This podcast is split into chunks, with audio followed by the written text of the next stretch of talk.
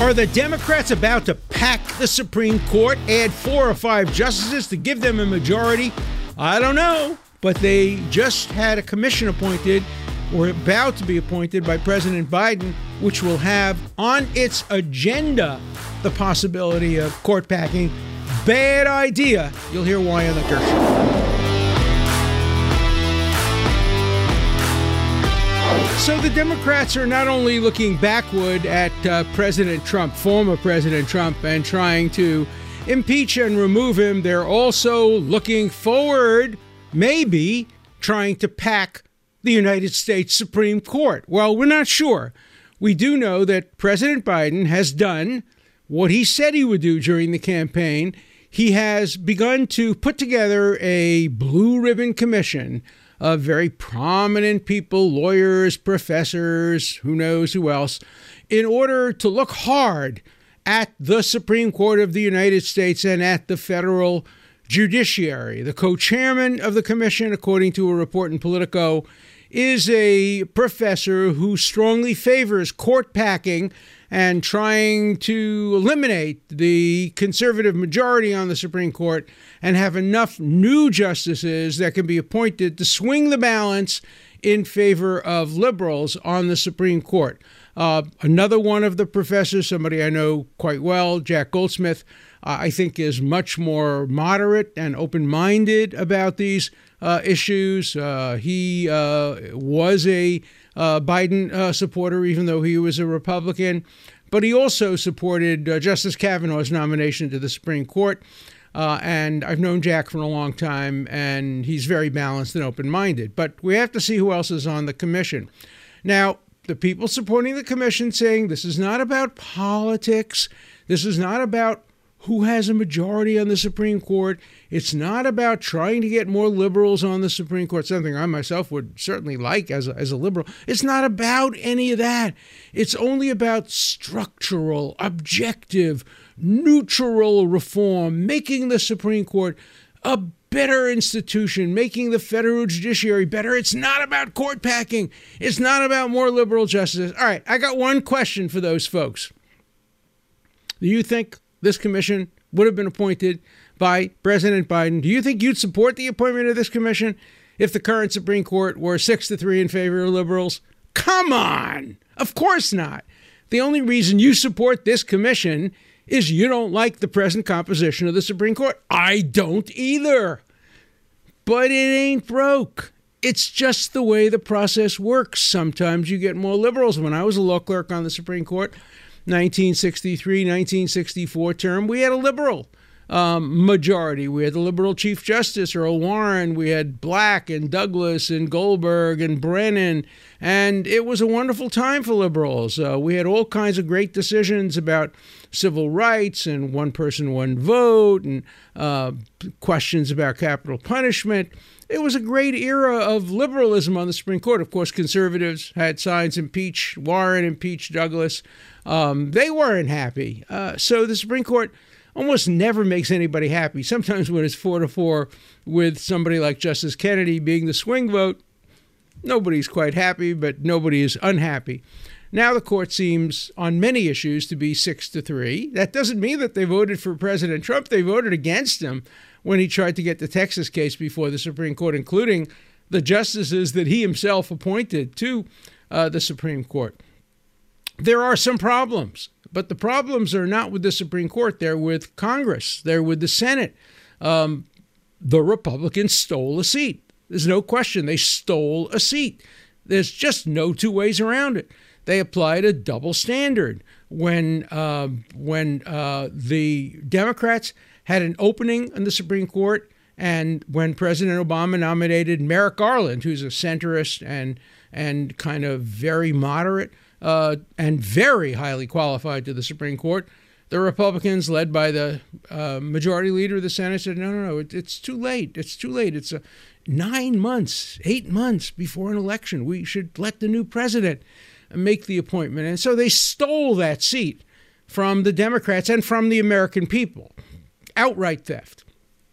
But at least if they had applied the same standard when President Trump got a vacancy after the death of Ruth Bader Ginsburg, just a couple of months before the election, and he appointed a very conservative replacement just weeks before the election, confirmed shortly before the election. Somehow the Republicans got collective amnesia. What? What Garland? No, no, no. That that that was different. No, that, his name was Garland. Uh, her name is Barrett. Uh, it, it, he was a man. Uh, she was a woman. He was a Democrat. She's a, a Republican. Yeah, eight months. That that was shorter in those days. The sun it, it, it shone less bright than it is now. There must be differences. No, there were no differences. Just politics. Just politics. The Democrats should have had that seat. And there's something that should be done about that, but it's not about the Supreme Court, it's about the Senate. The Senate has to have consistent rules. They should have a rule. The rule could say after the convention, say end of August, no more nominees to the Supreme Court will be confirmed. We'll wait for the next president. Just apply that equally across the board. That would be okay. If you applied that, by the way, Merrick Garland would be on the Supreme Court and Barrett would not. But uh, if you applied it equally in the future, at least we wouldn't be paying politics with the Supreme Court. But is the response to the Senate playing politics with the Supreme Court, packing the Supreme Court? No. Uh, after all, it is true that there's nothing in the Constitution that precludes packing. If the Democrats now they control the House, they control the Senate, they control the presidency, they could say, look, there are now six conservatives on the Supreme Court and three liberals. We want to appoint four more justices that will make sure that for the next years there will be seven um, liberals on the Supreme Court and only six conservatives. Why stop at seven? Why not make it 10? Let's make sure the majority stays for a long, long, long time. Sure, okay. And then you'd get several years with a liberal majority. And I would be very happy because I like liberal Supreme Court decisions. It would make me uh, very joyous. Um, I would love to argue in front of a Supreme Court with 15 justices, eight of whom or nine of whom were liberal and uh, supported my view on criminal justice and on separation of church and state and on gay rights and on a woman's right to choose, making me very, very happy. But what happens the next time the Republicans get control of the House and the Senate and the presidency? So they expand the Supreme Court from 15 to 23. And then the Democrats come in 35. Soon we're going to have a Supreme Court of 100. And every four years, every two years, every six years, the number will change. You can't reduce the number. Certainly, you can't take people off the court. You could reduce the number for the future, but that becomes very complicated. So, this is a process with no end in sight. And so, although I would love to see a liberal Supreme Court, I think it would be a terrible mistake for the Democrats to try to pack the court now to change the political composition of the Supreme Court. Now, you know, there are changes that make a lot of sense. I believe the term limits for justices makes sense. I think an 18 year term or 15 year term or 20 year term, long enough. That's fine. Let's make sure that every president gets to nominate at least one justice, Justice President Carter uh, got to nominate no justices. Uh, some of you may know this, but according at least to stories in magazines, Newsweek, Time, etc., I was on uh, a list of potential nominees for Justice Carter for the Supreme Court. I was a youngish man at the time, I don't know, around 40 or so, maybe a little older. But um, um, he never got to make a nomination. Don't know whether I would have been nominated. Don't know whether I would have accepted. My wife thinks I would not, not have enjoyed it, and I probably would have stayed on the court for a year or two and then gotten back to a more active life. I don't know. I don't rewrite history. I don't look back at history. But Carter never got to make a single, single nomination, and Trump got to make three, and others have gotten to make many or more. One president, Franklin Delano Roosevelt, basically filled the whole court. Um, and so um, it depends. And I think term limits would make sense. I think a mandatory age limit would make no sense at all. If you had a mandatory retirement at 70 or like it is in Israel 72 or some other countries 75, that would just incentivize presidents to pick younger and younger and younger people. Because if you wanted to serve on the court 40 years and that 75 is the retirement age, then you pick 35 year olds. That's not a good thing. Uh, you want a range of people of range of ages. Let's never forget that Uh, Justice Oliver Wendell Holmes went on the Supreme Court at 60. Brandeis went on the Supreme Court at 60. Ruth Bader Ginsburg went on the Supreme Court at 60. And so, uh, and they all served for long, long periods of time. Um, there are those who went on the Supreme Court at age 60 and only served five years. Um, uh, some went on younger and died young or retired early. But you don't want age limitations because that just encourages presidents to pick younger and younger people. But if you have term limits, doesn't matter how old they are. You're not going to appoint somebody 70. Certainly, I'm not getting appointed at 82. Uh, but uh, it wouldn't matter whether you appoint somebody at 60 or 55 or 45 or 35.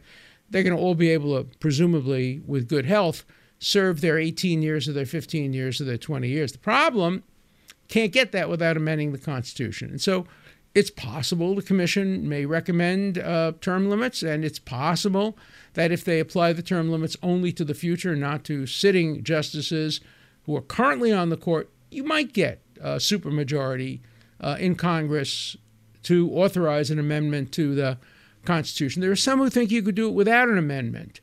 Um, I don't think so. I think it's very hard. Uh, the Constitution provides that justices shall serve during good behavior. That seems to strongly suggest no term limits. Um, and you can't define good behavior in age terms, obviously. You know, we've had senile justices on the Supreme Court, we've had psychotic justices on the Supreme Court, we've had justices who clearly uh, were drunk on the Supreme Court, um, and uh, even some who were gently removed by peer pressure because they couldn't uh, do the work. But for the most part, justices stay on the Supreme Court as long as they choose to. And that's controversial. Ruth Bader Ginsburg, who was beloved by liberals, uh, was much criticized by liberals for not leaving the Supreme Court during the Obama administration. In that case, she would have been replaced by a liberal, probably a liberal woman. Instead, she got replaced by a very conservative old woman. A conservative woman who, however, voted against uh, President Trump in the Texas election case. So let's wait and see. Open mind. Uh, this commission never would have been appointed if the Supreme Court was composed differently. So it is a political decision. I will strongly oppose court packing, even though it would give me a court much more to my liking. but to me, I always put principle above partisanship. I always put the theory of the Constitution above what would benefit me in the short term, and I look to what's best in terms of long term interests of the United States of America, of the judicial system, and of the Supreme Court. It is not in the long term interests of justice or of the Supreme Court to have court packing, either under Franklin Roosevelt as he proposed it in the late 1930s, or today as some on the left are proposing it, in order to eliminate the conservative current majority on the Supreme Court. So let's take court packing off the table. My own view is that President Biden doesn't want court packing. He said he doesn't want court packing, but that doesn't mean that he would veto legislation if it came from both the House and the Senate. There's a big difference between saying, I don't like it, and vetoing it. Look at what he's doing on the impeachment. I don't think he likes the impeachment. I don't think he thought it was a good idea for the House to impeach uh, President Trump and for the Senate to go forward with a trial against Mr. Trump.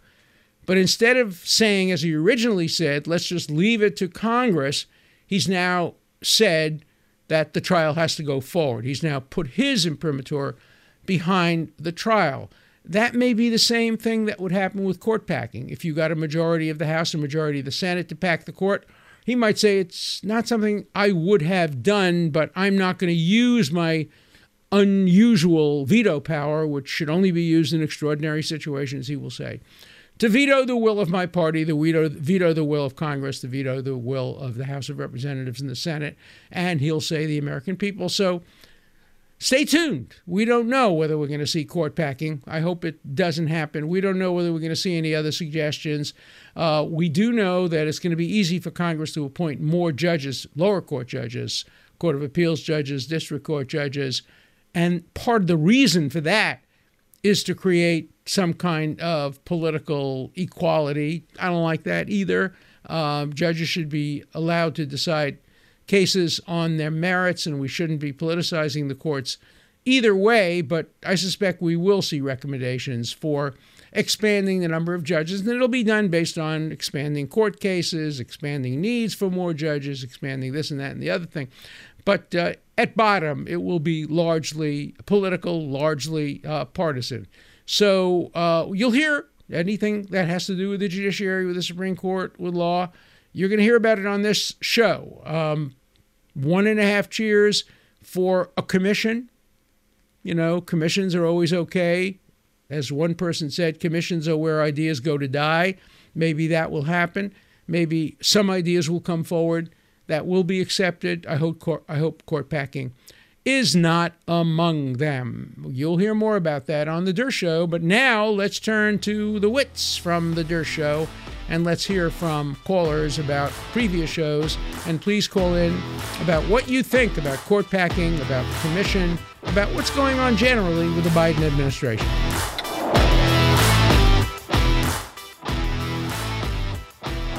Our first call for today. Hi. The show today, you about how we're upset at how Frontline um, deliberately and maliciously left out of their document documentary of Donald Trump's uh, Charlottesville speech that uh, there were two both both sides there are good people on both sides saying that he condemned the neo Nazis. Shouldn't you have the same condemnation of Joe Biden, who says that his whole his whole run for president was based on the Charlottesville speech of two people on good side, and clearly that probably is also deliberately and maliciously misleading. I'd like to hear your comments. Thanks.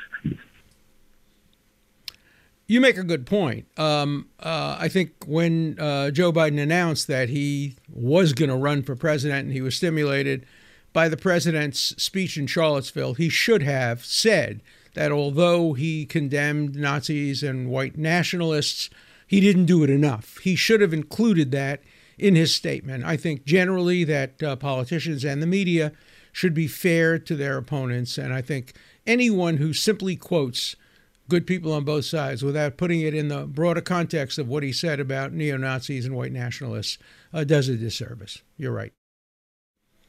Good morning, Professor Dershowitz. This is Christopher Aaron calling from Burlington, Vermont. And I have a question for you regarding a case that's in the news this morning. A gentleman by the name of Douglas Mackey, aka Ricky Vaughn, was just charged with one federal charge of disseminating information designed to deprive individuals of their constitutional right to vote. Uh, supposedly, he sent a meme on November the 1st, 2016. And my question for you, sir, is are humorous, satirical, and parody political speech not constitutional? Uh, where's the line here? And is this case just another example of the new Department of Justice uh, purging political dissidents? Thank you. You're absolutely right. First of all, there's no such crime as saying something that will deprive somebody of the right to vote. You're allowed to say anything you want you can get on television and say, I don't think black people should vote. I think Jews should go to the synagogue and not vote. You can say that. That's free speech. You can't say, if you vote, I will kill you. Um, you can't do anything like that. But I think the idea of um, uh, criminalizing humor, there's a Supreme Court case directly on point. Uh, it involved the Reverend Falwell, and he was the butt of a cartoon uh, in uh, some porn magazine, Hustler, I think. And um, and he was made to look really bad, and his mother was as well. And it was terrible. It was horrible. It was bad humor. And the Supreme Court, in a decision by Chief Justice Rehnquist, a conservative, uh, upheld it, saying that uh, you can't put limits on on free speech just because you don't like it. And humor and satire is a very important part of protected free speech. So I don't think this case is going anywhere. I'd like to see the ACLU get involved and defend it, but uh, don't count on that. Mr. Dershowitz, I need to call you out on something. Sure. As evidence of Joe Biden's innocence with his son Hunter, you pointed to the fact that he has a modest, humble home. He actually owns a number of homes. One is 6.6 million in Delaware, another one in Virginia. Could you comment on that? Thank you. I didn't know that he owned six million dollar home in Delaware. I didn't think there were six million dollar homes uh, in Delaware. Um, I've just seen him um, in many contexts in which he seems not to be somebody who uh, spends uh, a, a, lot of money. Um, if he has these homes, the question is, what did he pay for them, and what did he pay for them from? And uh, his wife works, obviously. Um, that doesn't seem like it's uh, out of line with what uh, you know he might have been able to buy a home years ago in Delaware for a lower price, but worth looking into. That's what the media is supposed to do.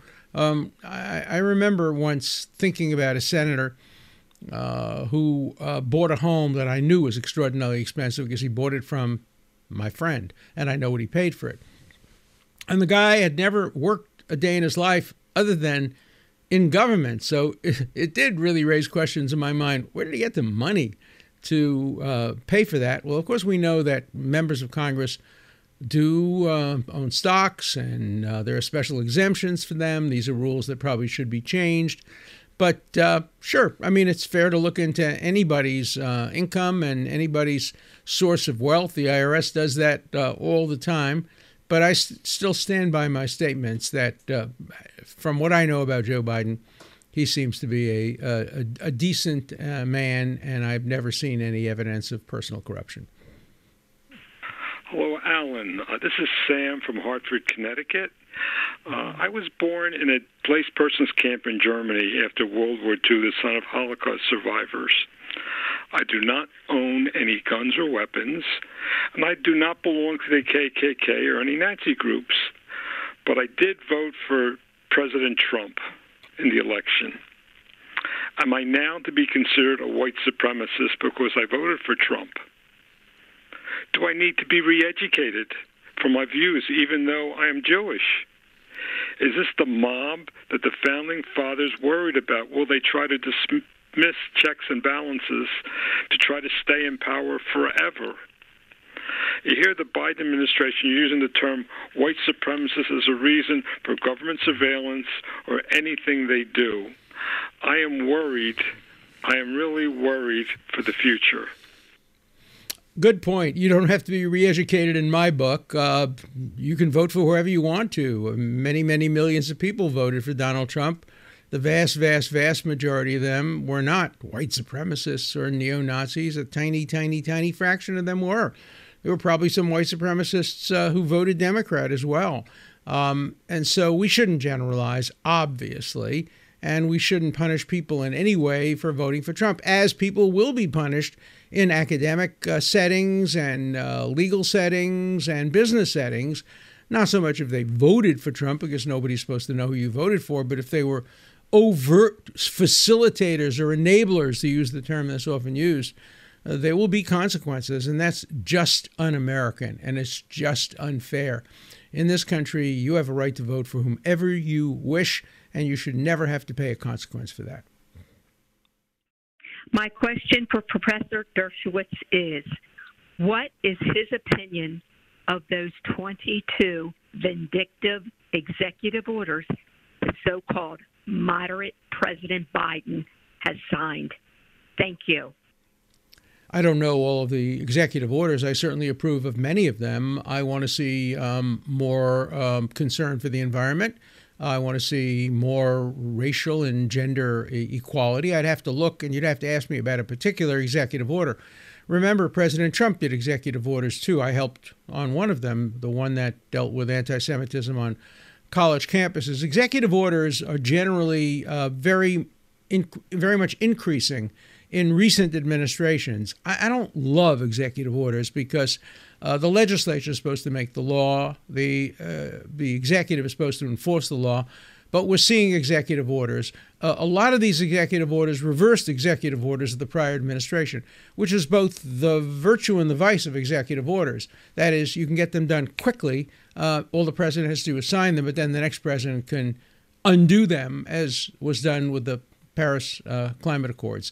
So ask me about a specific executive order, and I'll tell you. Anything that helps the environment, helps racial equality, I'm generally in favor of. I'd rather see it legislated than done by a president, but I would apply that across the board to all presidents.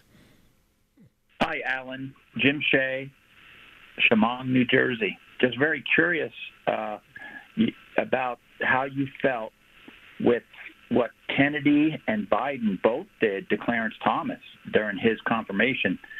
You know, I know that was way back in 1980 sometime, but if you ask me, those that was some of the most evil uh, mischaracterization of a person's character that I've ever seen in my life. And so the, it just it bodes back to their character, the Kennedy and the Biden, and you can add the Clintons, some of the most corrupt families in the history of the United States. Just want to get your view. How did you feel about what they did to Clarence Thomas? Did you agree? Thank you. I didn't like the way Clarence Thomas's confirmation uh, process was handled. I didn't like Clarence Thomas's nomination. I was opposed to it.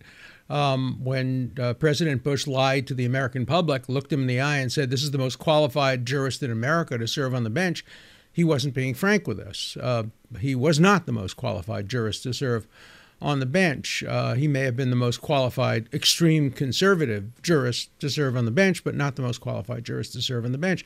But I didn't like the way it was handled. Um, and I think Senator Biden was criticized by both sides. I think he was criticized also for being too tough in some ways on um, on uh, the accuser. Uh, but it was not the finest moment for the Supreme Court. Uh, Arlen Specter was much criticized for his role.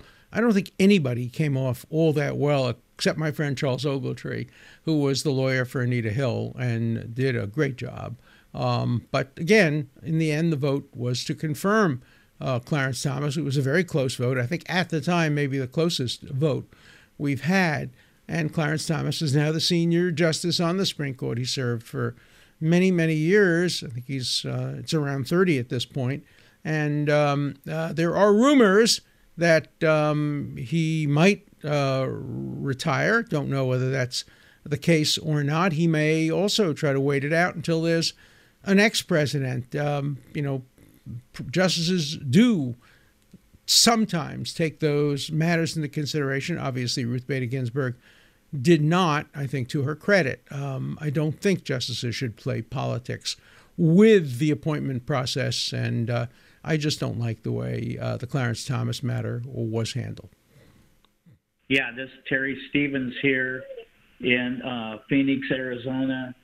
Um, my question is: is after all of this uh, impeachment stuff is said and done, including the first time around, does uh, Donald Trump have um, the ability to bring civil suits against uh, the bad actors? Thank you. No, uh, the short answer is he does not. Uh, senators and congressmen are exempt and immune for what they do in their role as senators and congressmen.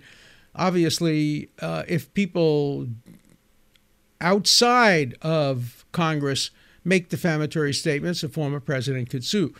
The president, the former president, could sue Frontline, could sue GBH uh, for distorting his statements about good people on both sides and about violence at the Capitol. I don't think he's going to do it because when you sue, you're subject to depositions. I have sued CNN, and I'm in the process of suing uh, Netflix because they totally lied and defamed me, and I have nothing to hide. I live an open life, so I don't fear uh, depositions. I don't fear uh, witnesses against me. Um, uh, but I think that most public figures would prefer to respond in the marketplace of ideas, as would I. But sometimes you just have to do the right thing and sue when CNN doctors a tape and turns my statement into exactly the opposite of what I said. I think I have no choice but to sue them, especially since they won't put me on the air to correct the the record. The same thing with Netflix. They just lied to me, put witnesses on the air who they knew were lying, um, and didn't present the evidence that would prove that the witnesses were lying. And so, um, and there's no opportunity for me to get on Netflix and correct the record. So my uh, access is to the court of law rather than the court of public opinion. I will fight both in the court of law and in the public opinion court to vindicate my own good name. Alan, I was getting ready to listen to your new podcast, and I didn't listen to it yet. But the question about whether or not Hillary Clinton could be impeached and or convicted in the Senate made me think of something else. Since during this particular election, people complained that they got absentee ballots for cats and dogs in their homes. Uh, I'm just wondering, since animals seem to be fair game, why not the dead? Why don't we see if we can finally impeach and convict President Nixon? What would stop the Democrats from impeaching President Nixon? Because I would think that just the fact that he's dead, now that we've uh, figured out that we can impeach a president is no longer sit, a sitting president, I would think that being dead should be uh, not insurmountable. What do you think? Well, first of all, being dead is insurmountable, as a matter of fact. Um, if you believe in resurrection, okay. But generally, dead is dead. Um, the reason they couldn't go after Richard Nixon, I think, is the justification is that there are two things that could happen to somebody who's impeached and removed one removal, and the other is disqualification from running for any office.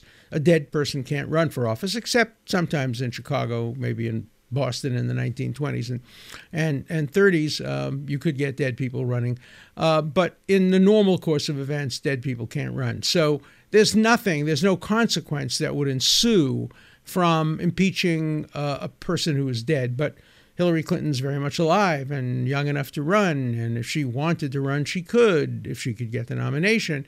And so she could be impeached under the uh, wrong headed, unconstitutional theory that the Democrats have put forward for why they are putting Mr. Trump on trial. But one point you called, you didn't watch my show. Watch the show, subscribe, listen come aboard. Then your questions will be based on not only what I tweeted, but what I said. So I welcome everybody to subscribe, to listen, to watch, and to ask questions based both on my tweets and what I say on the show. So looking forward to have more wits and more questions and more comments on The Dershow. Show. An important part of the Dershow Show is your voice, your questions, your comments. Please call 24 7. The number is 216 710 0050. Keep your comments short and to the point. Again, the number for you to call 24 7 is 216 710 0050.